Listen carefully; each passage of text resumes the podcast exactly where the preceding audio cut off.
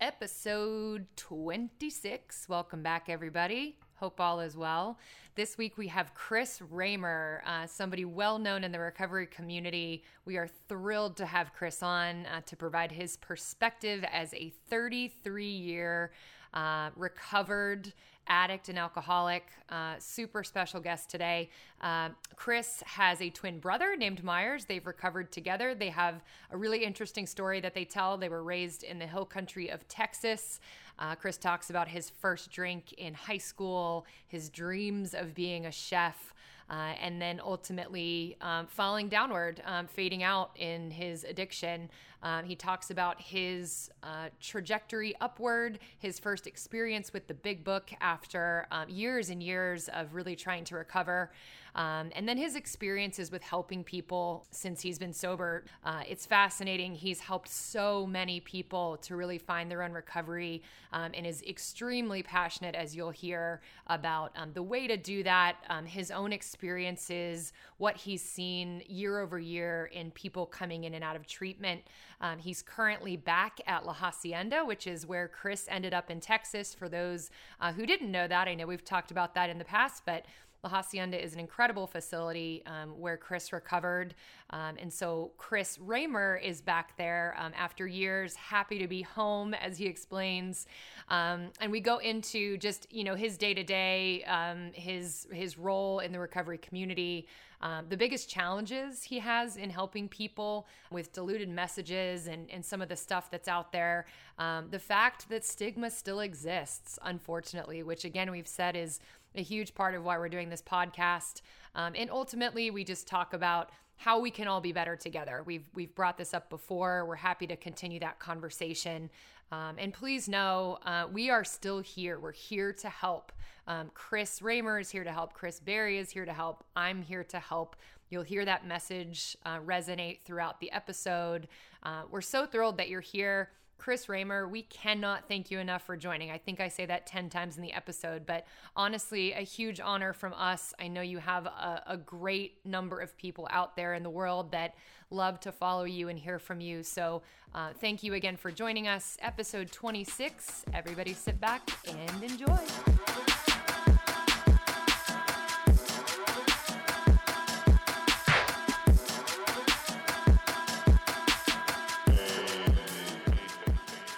Hello. Hello. Hello. Is Chris Raymer in here? He's here. Can he hear us? Uh, oh. Is that him? Oh, okay. Okay. Um, all right. So this is episode 26. I have to um, keep myself in check here because we have two Chris's we're working with here. But um, Chris Raymer, welcome to Faded Podcast. We're very excited to have you. Well, I appreciate that. Y'all are awful nice to ask. You bet. Um, and I'm gonna I'm gonna change up the intro here for a minute. Chris Berry, I would love for you to introduce Chris because um, he he plays a pretty significant role in your story, and and I remember um, hearing about Chris R.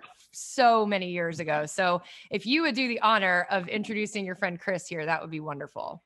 Yeah. So kind of a crazy story, and and I realized we were on a meeting. Chris is Chris is you know uh, sponsors many people. I sponsor a bunch of people, and and he sponsors me and a bunch of different men. And I was actually um, on a on a Zoom call with him and a bunch of people that are are in this deal, kind of in our lineage together, in our sponsorship family together, and it was kind of amazing to hear everyone talk because I think there was like 30 to 40 people on there, and they all pretty much had the same story um, in terms of how they kind of got introduced to this way of living. And and I remember when I was 18 years old or 19 years old, I met Reed Martin I've talked about him on a few episodes, and he'll eventually come on. And Reed knew that I was struggling with alcoholism and addiction, and you know, I had reached out for help, and he introduced himself as a recovered alcoholic to me, and and told me that you know uh, he had found freedom from working through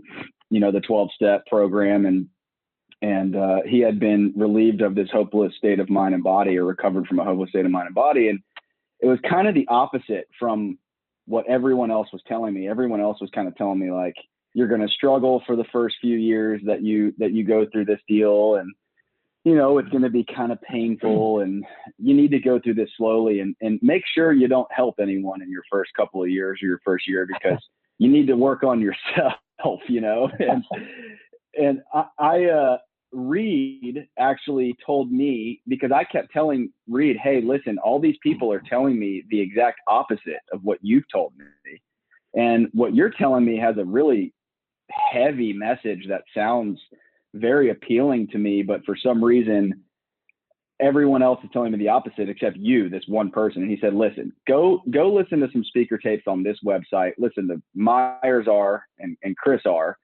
And just tell me how you feel. And I remember listening to one of Chris's speaker tapes. Um, God, I don't know. It was from, I don't remember which year. It was from like 2004 or something. You were back. And I remember listening to it. I was in Greensboro, yeah, and I just remember listening to it and being like, "Oh my gosh, this guy, he's got it. Like, he's got it, and he's saying the same stuff that Reed is saying, and he made me want to get through the 12 steps quickly and help other people because he painted a picture where I could understand that I no longer had to live sick and I could live well and a byproduct of that would be that I get to stay sober as well. But the the beauty of it is that I get to be well, and I ended up not getting um, not getting it that time, and and had a, a sponsor taking me through the work who was like, look, we're going to go through a step every month for the next 12 months, and same old story. And I eventually went to La Hacienda in the Hill Country, and the guy who was breaking down the the first step on the board actually was was uh, filling in the shoes of of Chris because he had worked there for so long, and I was like, oh my gosh, man, this is my path, this is my journey. Like I can't believe this is happening. So fast forward to you know almost ten years later, um, I've developed a great relationship with with Chris. He's helped me and, and so many people, and and I get to now pass on that message that I was hearing when I was only 19 and struggling, and and um, you know I'm I'm super grateful for for um, Chris, as well as everyone else, has been a part of my journey personally. So here he is.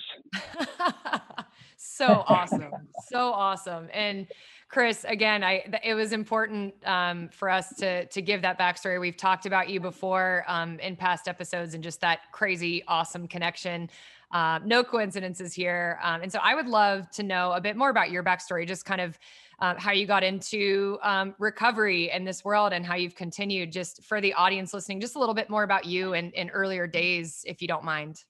Absolutely. Absolutely. Guys i sure appreciate y'all y'all uh, asking me to to come on and uh, chris is one of my all-time faves and so that that makes it good i uh, i was one of part of my story guys and i live down here in ingram texas i just need to mention that we're kind of like central texas down here and uh, uh, near the facility where I work and, and uh, kind of nice right out here on the Guadalupe River.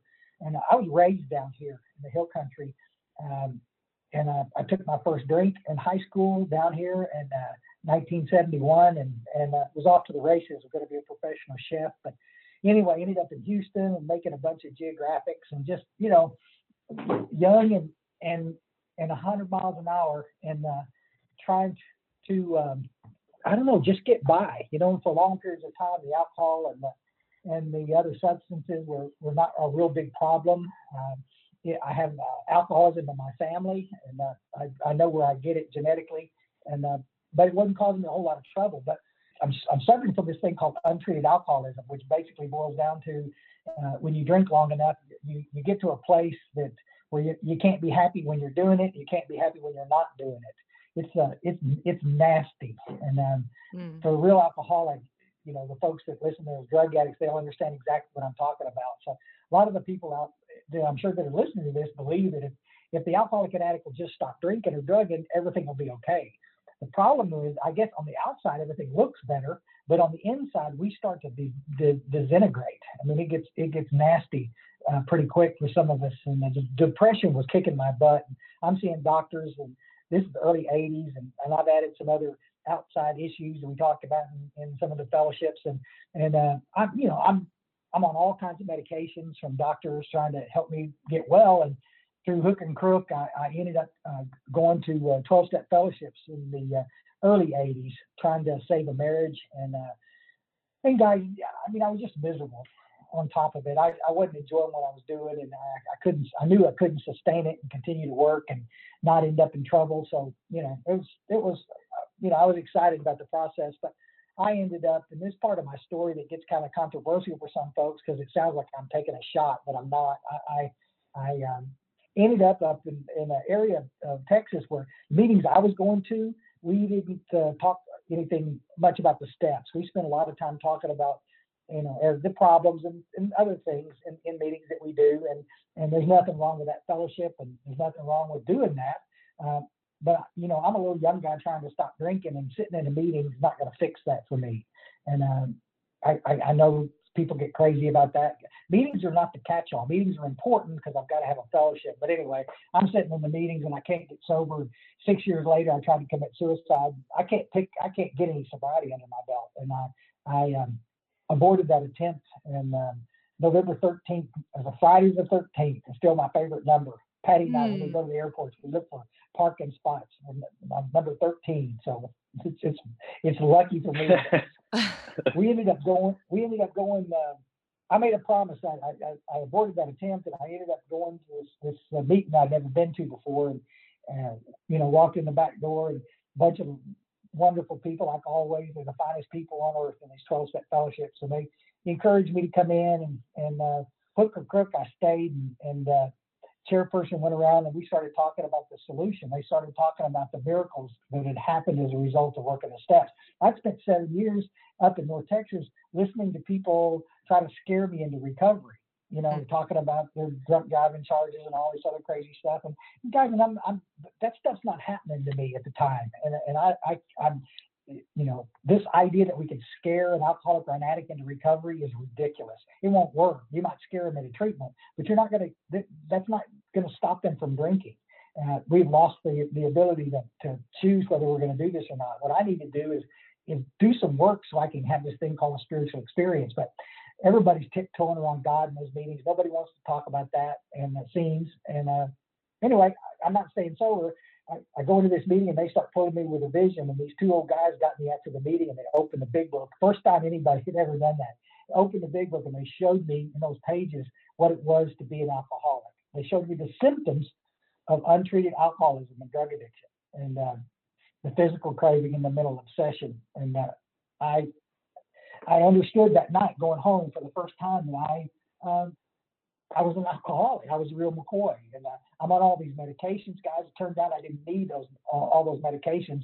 Um, once I got sober and uh, started to have this thing called a spiritual experience, I uh, I was able to get off a lot of those medications, and uh, actually all of those medications at the time. And I was I was pretty uh, uh, pretty amazed. It's just like what Chris was saying. In, in certain parts of the country, you know, you got people, well, the finest people on earth, well meaning. Again, I'm not going to take a shot at anybody, guys. If it's working, you keep doing it. But a lot of people just, again, they want to focus on the idea of going to a bunch of meetings, but they don't ever talk about the big book of Alcoholics Anonymous or, you know, any of the other 12 step literature that talks specifically about working the steps. This is not a self help program, never has been, never will be. Mm-hmm. Uh, it's a spiritual program of action. And uh, when I do certain things in the 12 steps, I have this this little thing called a spiritual experience, and that obsession to use uh, drink or drug goes away. And uh, I didn't think that was going to happen any more than a man in the moon, but uh, it did. These guys, I'm, I'm, two weeks in, and I'm working on my. I got a completed four step, and I'm, I'm sitting on the tail out of my truck, and it dawns on me that the obsession to use is lifted. And mm. guys, I recovered, and that was God 33 years ago and um, amazing. Yeah, it just it's been it's been a, a pretty fine ride, but I guess I really owe those people in that group where I got sober. You know, and one of my pet peeves in, in all of the fellowships is we assume, if you can follow me on this one, we assume that the newcomer is going to know the questions to ask. We get a little newcomer coming in, maybe from a treatment center or maybe just off the street, and we assume that they know how we work and how we operate the truth is, I sat in in, uh, in those fellowships in those rooms for for all those years, and didn't understand how this thing worked. I'm, you know, you teach what you're taught, and a lot of well-meaning people just, you know, just keep coming back. Everything's going to be okay. And it's like I, they, nobody was trying to hurt me, but I'm a guy that's unless I have that spiritual experience, I am not going. I'm the real McCoy. Uh, Bill Wilson in the Big Book of Alcoholics Anonymous talks about moderate drinkers, hard drinkers, but what about the real alcoholic?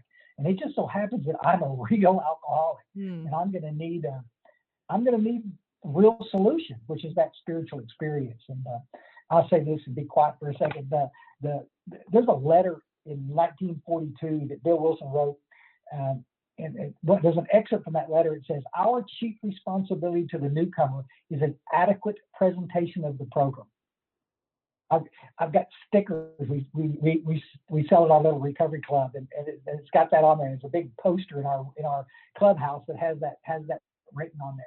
Because golly, that that just sets everything in motion right there. If we understand that our responsibility for that little new guy coming through the door is to teach him what this whole thing is about, not just get him to come to 90 meetings in 90 days. Come and, and, and join us in this on this path with us. Uh, get in the trench and help us carry that message to others. Uh, we'd have a lot more people staying sober. I think, my opinion. Absolutely. I'm on the edge of my seat.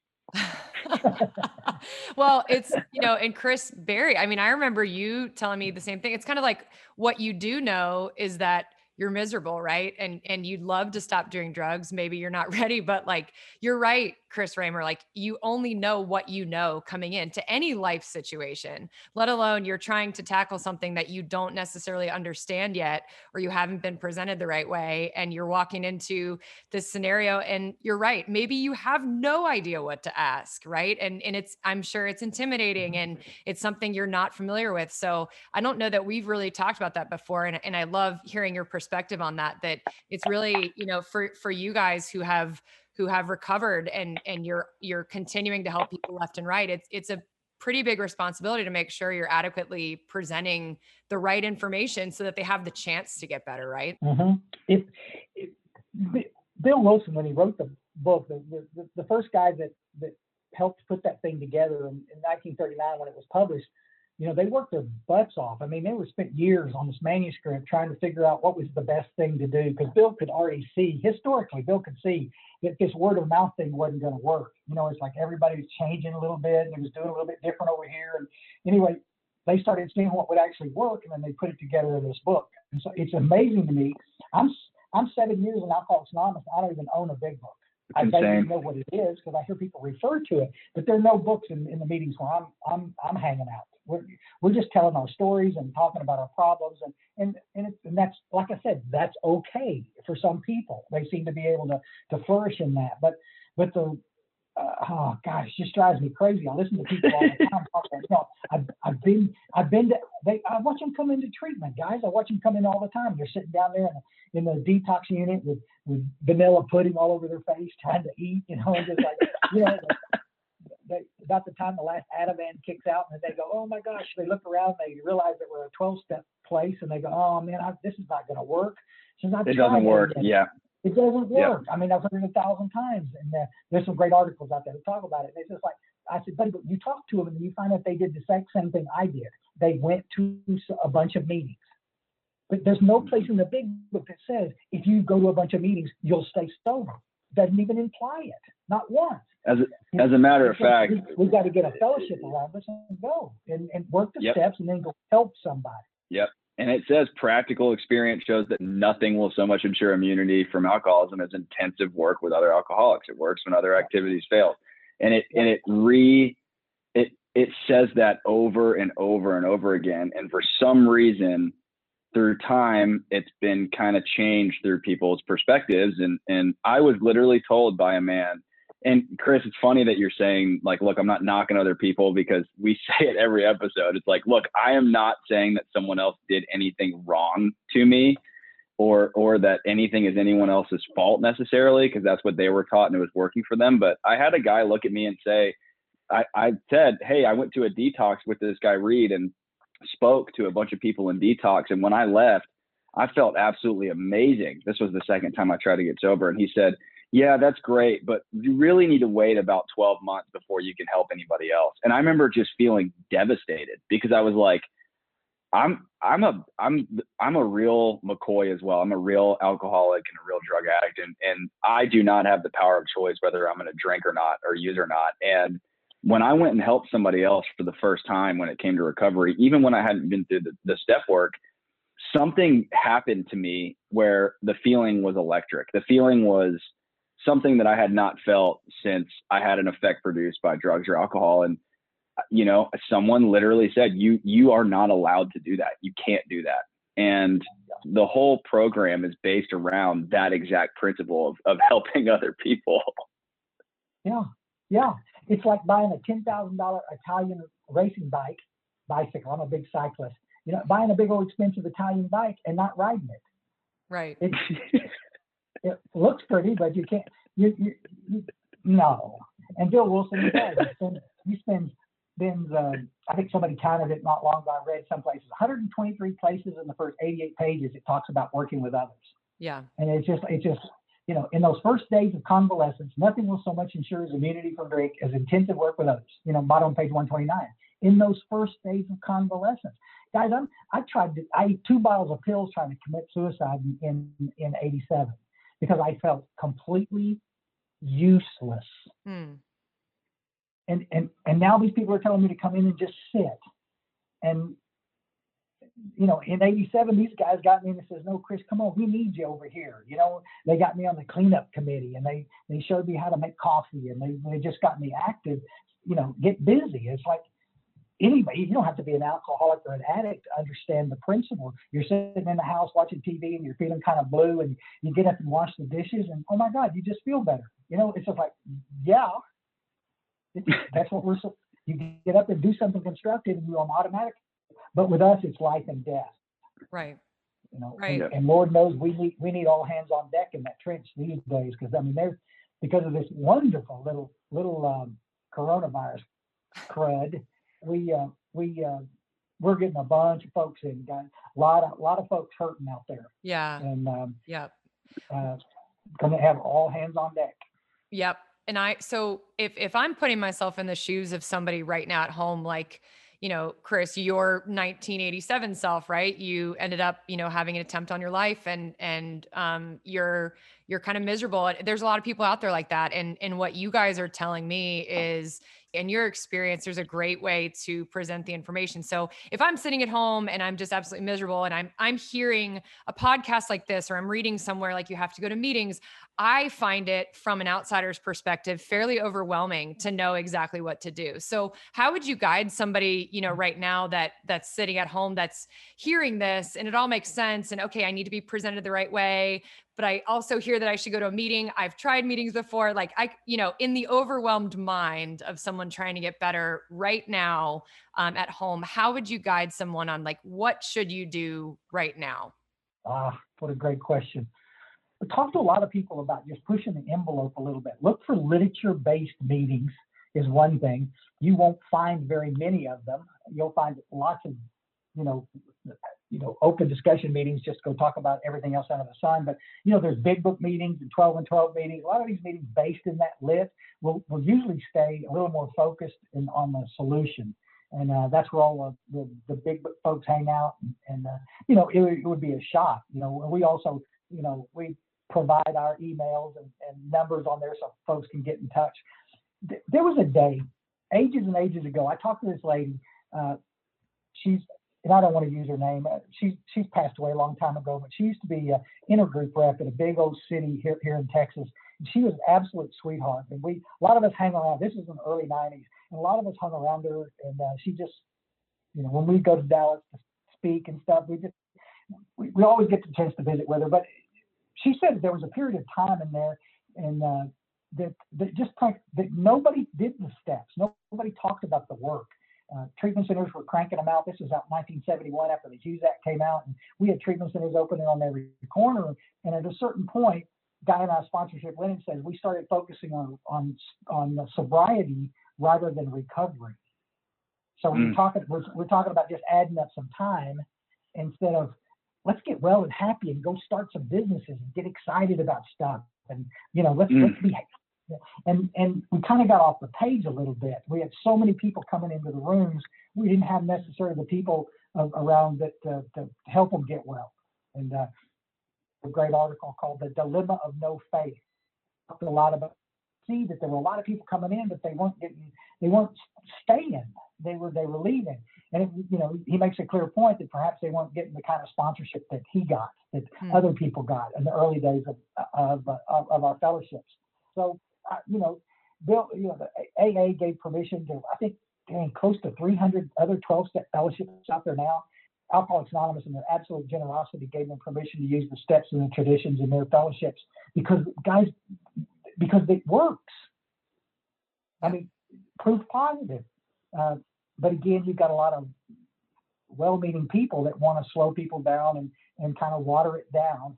And uh, it works great for the little, maybe the little disco drunks that snuck in the door that aren't even real alcoholics. But for the real man that's dying of this fatal process, um, they need the they need the real medicine. They need the full dose, and uh, and that's what the 12 steps will do. If you work them quick, in the early days of Alcoholics Anonymous, guys took longer than a, maybe a few weeks to do the steps. They're working on amends and helping others within a few days. Um, Bill Wilson's in Towns Hospital on his ninth day of detox, uh, making amends letters from the hospital. Hmm. And yet we've got well-meaning people out there telling people, just like Chris was talking about, you know, you know, maybe in a year you can do this. It's just, it's nuts. Yeah. And then, so the literature based meetings, if, uh, sorry, real quick, Chris, the li- literature based meetings, does that then, I mean, so if I today decide to seek one of those and I go and I find a literature based meeting, will that then lead me maybe to people who could continue to help me further from there? Because if I think about that from, you know, in layman's terms, I think, okay, I'm going to go to this meeting and then what, right? I just, I, you know, you guys yeah. live and breathe this every day, but then what, right? Is, is that going to open doors for me to be able to find more support? Yes, without question. That's where the big book thumpers are hanging out, folks. That's where the lit. If they're studying the literature, they know about working with others. They're in there looking for people to work with. It, it, mm-hmm. it seems like, you know, would be obvious. Um, Bill Wilson was coming out of six months sober. Business deal goes bad. He's in Akron, you know, in the Mayflower Hotel. Sometime we ought to just talk about if you've ever never had a, ever get, get a chance to go to the Mayflower Hotel in Akron. You, what a the coolest place just to get to see it where Bill Wilson. But he, he's walking out of the elevator, the story goes, and he talks about it. He says, I realized that I needed another alcoholic as much as that alcoholic could ever need me. He understood yep. that this whole thing was about working with another another person in trouble.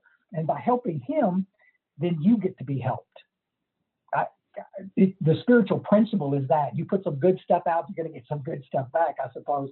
But the bottom line is he stayed sober. That meeting right there, he, he ended up with Dr. Bob, which was, you know, AA number two. And, um, and the rest is history, two and then three and then four. And then, I mean, good heavens, this, this was the whole idea behind it. And, uh, you know, we're not going to do it perfect. We're going to make mistakes, but that gun, it, it takes a village sometimes. It, it, uh, but that's how you learn to do it you you you do it. Yep.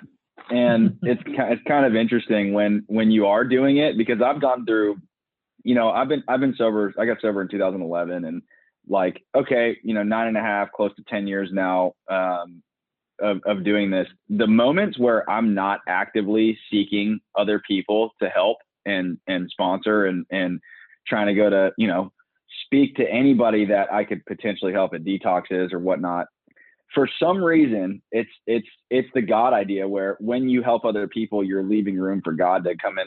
A lot of people say well you want to sponsor people so you can remember where you came from when you sat down with them. Listen like in my experience like yeah it kind of remind i guess i guess it could remind me of what it was like but what it does for me is it allows room for god to enter into into my life because i'm i'm i'm doing god's work and that's being living an altruistic lifestyle where I'm not just thinking about myself. And one of the first things that you should learn when you come into this deal after you're qualified as a real alcoholic or, or a real drug addict is the root of my problems is the fact that I can't get out of my my selfish mind and my selfish ways. And a lot of mm-hmm. what helping other people does is it allows us and gives us an opportunity to actually put faith into works and force that selfishness out by being useful to other people and life becomes more life just becomes more clear. And when and when I stop doing it out of my own experience, I don't know what why, other than the fact that I'm kind of pushing my responsibilities as a human being to live selfless aside. It,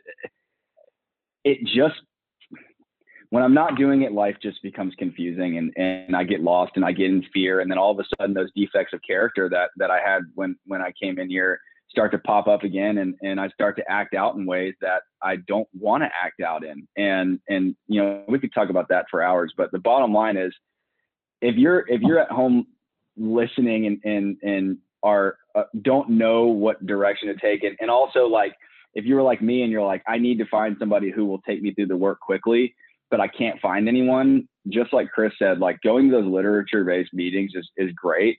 And also like when, when in meetings, when people are saying, when they say, Hey, you know, raise your hand if you're willing to sponsor, look for the people that are like jumping out of their chair, raising their hand. And, and when you talk to them, be like, Hey, have you had a spiritual awakening as a result of these steps? And if they say yes, just be like, all right, cool. Can we get through this work quickly if I if I'm willing to work? And if they say yes, be like, all right, let's roll. Tell me what to do and I'll do it. You know? Absolutely. Absolutely. You you got to be proactive with yourself. There's a lot of well-meaning people again that just want to, you know, have somebody to visit with. I hear people all the time, you know, well, I'm going to go to get, I've got a sponsor and we go to lunch every week and and talk about our okay, but you know, that's not what this is about. This is about getting through the work as quick as I can, solid ground, okay, so that I can have this thing called a spiritual experience. So I can go continue to help. Guys, fear absolutely cannot keep me sober. You know, my, me, me, it, it, tells me that I will not remember the consequences of even a week or a month ago. And so anybody who thinks that I'm sober 33 years because I continue to remember that I ate out of a dumpster in Houston, Texas, is missing what we're talking about. I mm. don't think about yep. that ever. You know, I, you know what I think about is, is how cool my life is, not having to struggle like I watch so many people do. And uh, I, uh, I'm sitting in my meeting over here at the outpost the, the other night and watching one of the little guys I sponsor. And he's uh, just now six six months sober, but he's what a little sweetheart.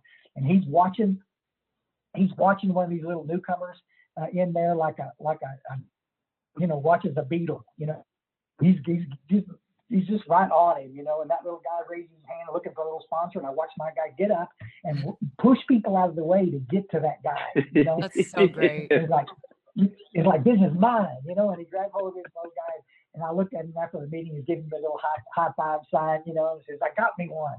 Yeah. Yeah. yeah. I mean, it's kind of it's kind of Jackie, it's funny, real quick. It's funny because like I just moved to Fort Worth recently, and I don't have any sponsees out here, and I've sponsored some people, you know, like in different states around the country or whatever. And when I got here, I was like, I wanted to make it a point to find as many people to help as quickly as possible to get plugged in and make sure that I'm I'm in the loop. Because last time when I moved from Texas to Raleigh, it took me a little while to get plugged in, and I and I didn't get out there and go find people Mm-hmm. And I just kind of, based on experience, I knew that I needed to get out there and do it. And the first, first four meetings I went to, each meeting had one person in there that ra- that picked up a newcomer chip and, and needed help or whatever. And I remember the entire meeting, I was like, I need to go talk to that person. I need to go talk to that person. And, and and I felt like I felt like that kid that Chris is talking about, where I, I was like jumping out of my seat as soon as the, the end of the meeting occurred. I ran up to them. Um, two of them are, are, through the work now, and then and then another one. I remember another guy went up to him after the meeting, and I remember being like, "Do not go." You know, I, I want this one. You know, it's kind of funny. And uh, I remember the guy the guy that went up to him to talk to him started telling him, you know, he he, he I, I hope this isn't too opinionated or, or well, I don't really care actually, but he was like, all right, this is what you need to do to, to get through the next couple days. You need to go home, you need to get a jug of orange juice, you need to put honey in it, and you need to drink that every night before you go to bed. And I remember sitting there watching the conversation occur, and the kid was like, Oh, that's a really good idea. And then the guy was like, Great. So see you tomorrow night at the meeting. And I remember going, Are we not going to tell this kid like what what his actual problem is and bring him through the work? And you know, like it, huh. but that's just kind of what is out there, Jackie. Is is yeah, like there yeah. could be someone there could be someone drowning coming in coming into the rooms and coming in for help, having no idea and drowning wondering what they need to do to get better. And, you know, there will be people that tell them like, you need to make sure you go, make sure you have enough sugar to get through the next couple days and just, Hmm. just keep coming back is what a lot of people say. Just Right. keep coming back and you'll see a miracle happen. And, you know, from, from what I've experienced is like, I did keep coming back when I first got here and I never experienced any freedom uh, um, until I got through the work and started started actually helping another person and and I desperately want to give that to as many people as I possibly can because it's scary because I almost died in in in the rooms. I almost Yeah. died when I was when, when I was trying to stay sober, you know. Well, and you know, it's you mm-hmm. it's so great to hear that, you know, almost 10 years later you're st- you still have that fire to want to help people because you know that that's what keeps you present and you've learned that like that that's what helps you you know stay in in where you, in line with where you need to be. I think you know the honey and and orange juice story maybe worked for that guy and and so but but to me what i'm learning is coming back there's something to be said about coming back but there's a, a missing step from what i gather on like it has to take one step beyond that right it's not it's not about coming back it's about being presented the info the right way and then you will naturally come back to to continue the right way correct Yeah, yep. you're heading in exactly exactly the right direction. That's exactly what we're. Uh, you know, Harry Tiebout, Bill Wilson sh- sh- shrink for years, and and, uh, and there's a compilation of his writings you can get. Hazelden's got it. It's just, I mean, this guy was brilliant. He was really smart. And I'm going to paraphrase a little line. I don't have it in front of me to read, but it says you, you can hit a thousand bottoms, but unless you surrender at one of those bottoms, you're just going to keep hitting bottoms. So the surrender won't come listening to you to Chris talking about doing something crazy out there drinking. I go, I could sit there and nod my head and go, oh, that's fine, okay. And I'm in my back of my head, I'm thinking, boy, that guy's a loser. I would never do that, you know. And it's again, I don't believe that stuff's ever going to happen to me. My bottom was not my story, folks. Mm. My bottom was the understanding of the first step, the physical craving and the mental obsession. And and those guys, listen, they didn't sit me down that night and say, Chris, we're going to start at the title page of the book and start reading. You know, I'd have died. They just, I'm not knocking that, folks. It's really good, especially if you've been sober a while. Get somebody to read the book with you. That's that's great. They they cherry picked it. They opened the page and they and they showed me the pages where it talks about the physical craving, and then the little page on 24 where it lost the power of choice and drink, and that talked about the insanity of that first drink. And I they had me pegged. I knew what was wrong with me at that point. I didn't have all these other psychiatric disorders. I was I was a garden variety textbook drunk. I was an alcoholic, and um, thank God if you've got a fatal fatal disease, let's you know at least let's get one that you recover from. They spent a little time after the meeting, guys. It was like seven o'clock. They were, you know, should have been home with their families eating dinner, but they stayed after to talk to this little skinny one-eye guy. You know, we were there 20, 30 minutes maybe. Didn't take long, but it changed my life. Mm. Yeah, that's so Yeah. great. And you you pay it forward uh, to the max now. So you are you're currently at La Hacienda, correct? I am correct. Yes, I, Awesome. I uh, I left in 2010 and, and uh, worked for another great little place down on the coast and, and uh, uh, ended up uh, coming back a couple of years ago to to La. It's close to my home and wanted to get back here into the hills and and I had a, a real good opportunity to do that and I, I'm so tickled to be back on that campus. That's so exciting. And I, so I'd love to know from you. I mean, you've helped, you've what, 33 years you said recovered and um, you've helped Lord knows how many people, right? Um, what, what's been your biggest challenge in helping people to try to recover? Like, I, I mean, we've talked a lot about, um, you know, the ins and outs of recovery and Chris's experience and so many experiences for those in the podcast, but what do you find is the biggest challenge as you see people come in, you know, day in, day out? It's sometimes like swimming upstream. There's there's a lot of well-meaning people trying to help a lot of folks, uh, but they they kind of maybe they don't understand alcoholism and drug addiction, and and you know a lot of like I said, well-meaning people trying to put their little two cents in, but Mhm. it has a tendency to dilute the message if, if they're not not careful. Um, everybody's always looking for the next hot thing that's going to fix us, and um, who knew that 85 years ago these old guys would get together and put come up with a program that uh, it's a little it's a little frustrating. You can get them and you get them pointed in the right direction on campus uh, in, in treatment and watch them just change right before your eyes. and then they go home and end up in a group where everybody pull them down again. This is not a race.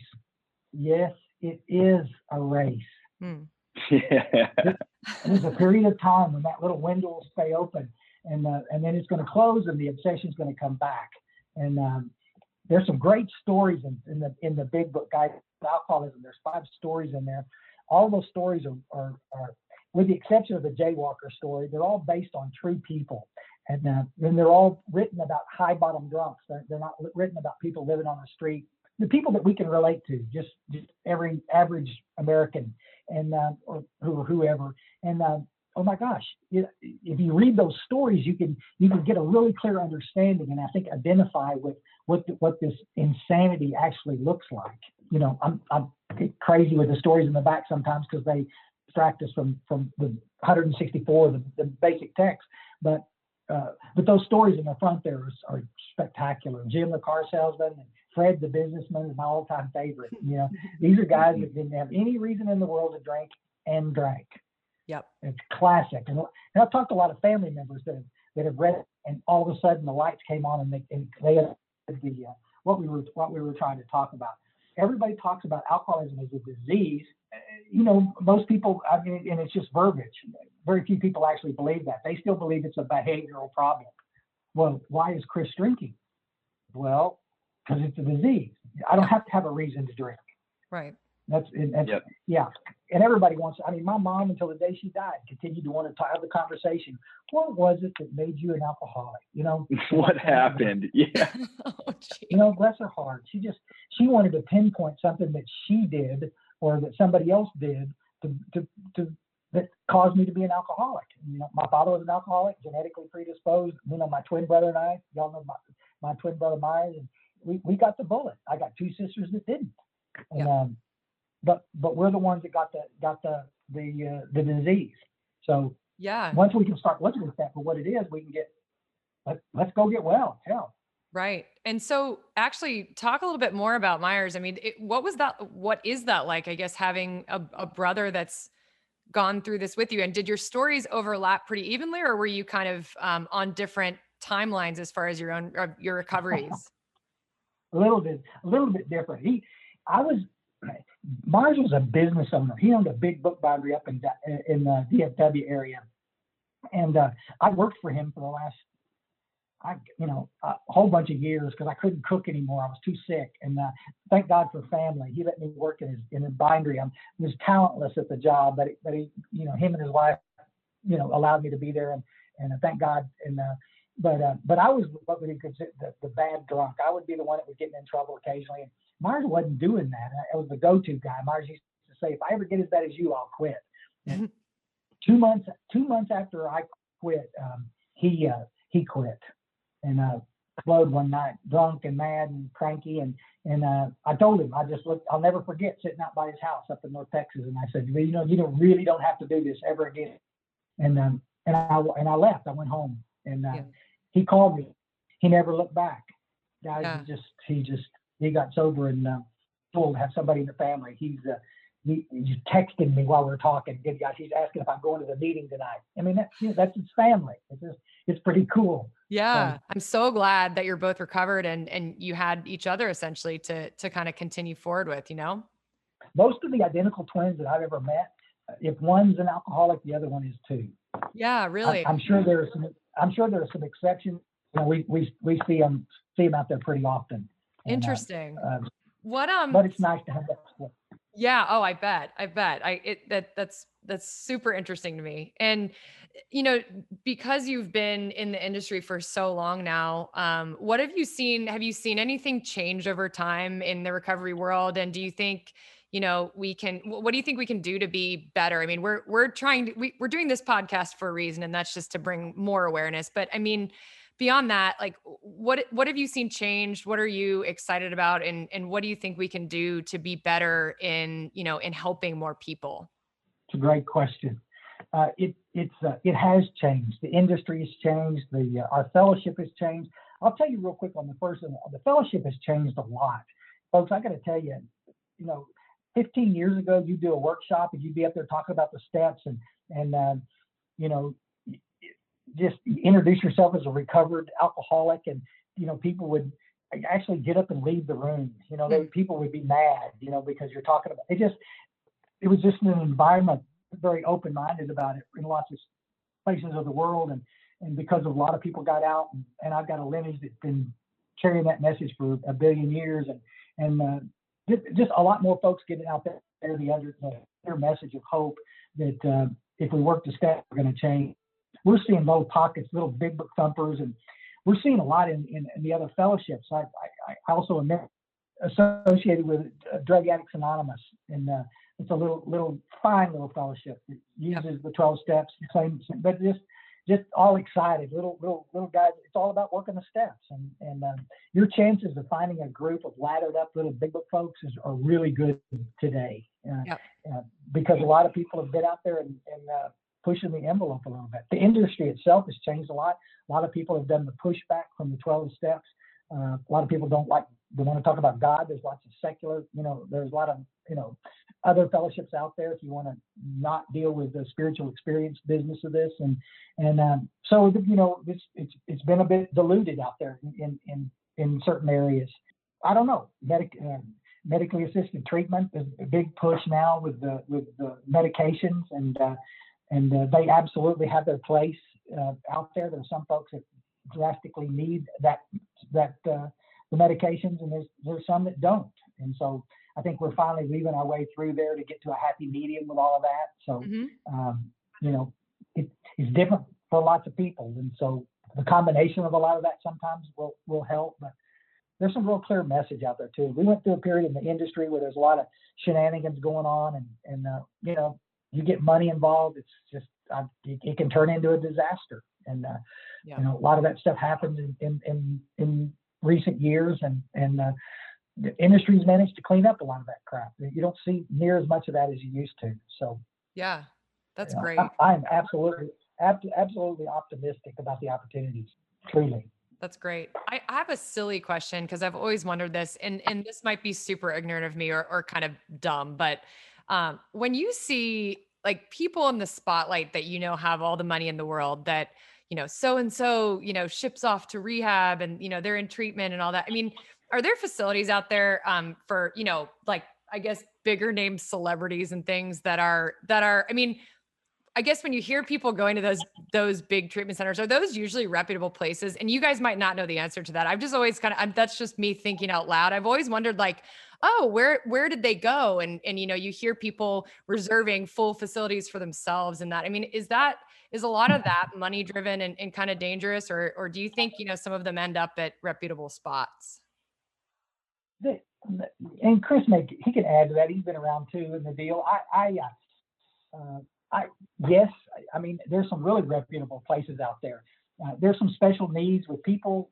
Uh, uh, people with money have different kinds of problems than other people, and uh, um, you know, I mean, it's it, women have a special. There's there's certain things that that, that young adults, you know, older adults. There's a, a beautiful facility that I used to be associated with over in Florida. You know, that, that took, took care of. But they had an older adult program, which is Mhm. we're there's such a need for that. You know, a lot of these baby boomers are reaching uh, reaching our in the 60s and 70s. Now all of a sudden the wheels are coming off, and they need specialized treatment. There's Yep. lots of other things going on besides just the alcoholism that they need to deal with, and uh, uh, you know, cognitive stuff, mobility stuff to deal with. So, I mean, I'm all for all the different facilities out there. At the end Yeah. of the day, though, folks, at the end of the day, they're going to have to do the work. At the end of the day, they're still going to have to find a cool little fellowship to go to, and they're going to have to finish these, these, these little 12 steps, and uh, they're they're guaranteed to have that spiritual experience.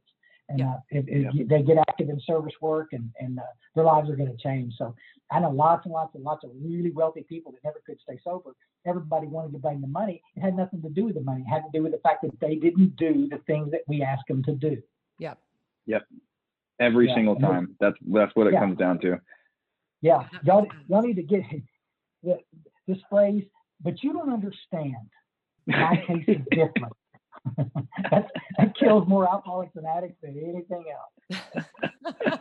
what um so Chris, I'm gonna we're gonna wrap up here in just a minute, but um what what advice do you have to people listening? There's a lot of family members, there's a lot of people that are just unsure out there. Kind of everybody in every scenario is listening, but um, you've you've done this a long time. Um, what do you know for sure that you would pass along as advice to those struggling? You know, it it it may sound a little weak, uh, but I, don't give up, and and and be proactive. I watch a lot of people. They come to treatment a couple of times, and and for whatever reason, there's some dishonesty in their life, or they just haven't done the work. They, for whatever reason, they they've got an excuse, and so you know they haven't done it, so they keep getting sick. But then they decide, well, I don't need treatment anymore. It didn't work, so they just stay out there. That's how we end up losing them. You know, and so mm-hmm. if you find out that in 1987 the money was gone for me, I had no insurance to that would work, and had to just walk back into an, uh, a 12 step meeting and and get sober. I mean, I it was tough. I detoxed in the rooms, uh, and it was uh, it was certainly not you know I, that's what I had to do, and I watched a lot of people have to do that. But regardless, you know, if you can do that, then then do it. If you can't, you know, you've got to reach out for the resources. There's lots of folks out there. There's state-funded facilities. There's there's there's places. Sometimes just uh, extended uh, care places. You know, you can get in the halfway house kind of a scenario with you know sobriety you know around you, a safe environment to, to be in. It doesn't have to be a really fancy place to be effective, for heaven's sakes. Um, but you got to be safe. You got to be. A lot of times, as the illness continues to progress, you get to a place where you must be separated from the chemical. Hmm. You know, it's just it's just put the plug in the jug. Some people can do that. If the illness hasn't progressed very far, a lot of people can quit it's the staying quit that's the problem. But but medical detox is absolutely coming off opiates uh, is the most painful thing you'll do, and um, and benzos. You it's just you, most of the folks are going to need some sort of detox, professional detox to help them with it. But I just encourage them to do it. You know, it's, it's, they're not going to wake up one day and just all of a sudden it's just going to be you're either going to get sober or you're not. And if, if you're struggling, then, then get around some people that can help you. Because, like I said, we need you come on in. yeah, absolutely. And then what about what about for family members um, who either are dealing with someone that's struggling or eventually could deal with someone who's struggling? What's your advice after kind of seeing family members through this for a while? The the same. Uh, there's still all these years later. One of the female alcoholics, the first female alcoholic they used to call her, I don't know, Marty Mann uh, great book written about her too. She was really active in in the advocacy work in the 60s and 70s, and a spectacular lady from New York. And uh, one of the things that she talked about in one of her one of her uh, uh, an article somebody did on her. She said, "What's the biggest thing stopping people from getting well?" And she said, "Stigma, stigma, stigma." Yes. And it's so frustrating that all these years later, we're still dealing with stigma. Mm-hmm. A lot of family members won't ask questions they don't want to talk to some people about this because they want to they like want to keep it like it's a secret. I don't want to, you know, offend him. I don't want to, you know, guys, you, you got to bring it out in the open so we can get well. I mean, this, this is the nature of the beast. You know, Al-Anon and some of these these other 12 step fellowships for families, they're, they're so good. None of us are going to do this by ourselves. I got to have some people to lean on that's just the nature of the beast. I surround myself with some people that are that are that are going to help me, and that's what the fellowship is about. And so I encourage all family members to to get involved in that kind of stuff, to start networking, pick up the phone, call call some of us that need uh, need some guidance, because um, you don't have to do this by yourself. I know it's scary as can be. Um, alone in that house with a raging drunk in the back room. I, I mm.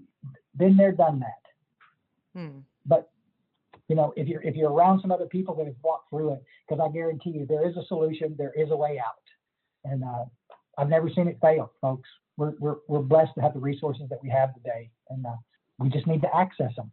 Yep.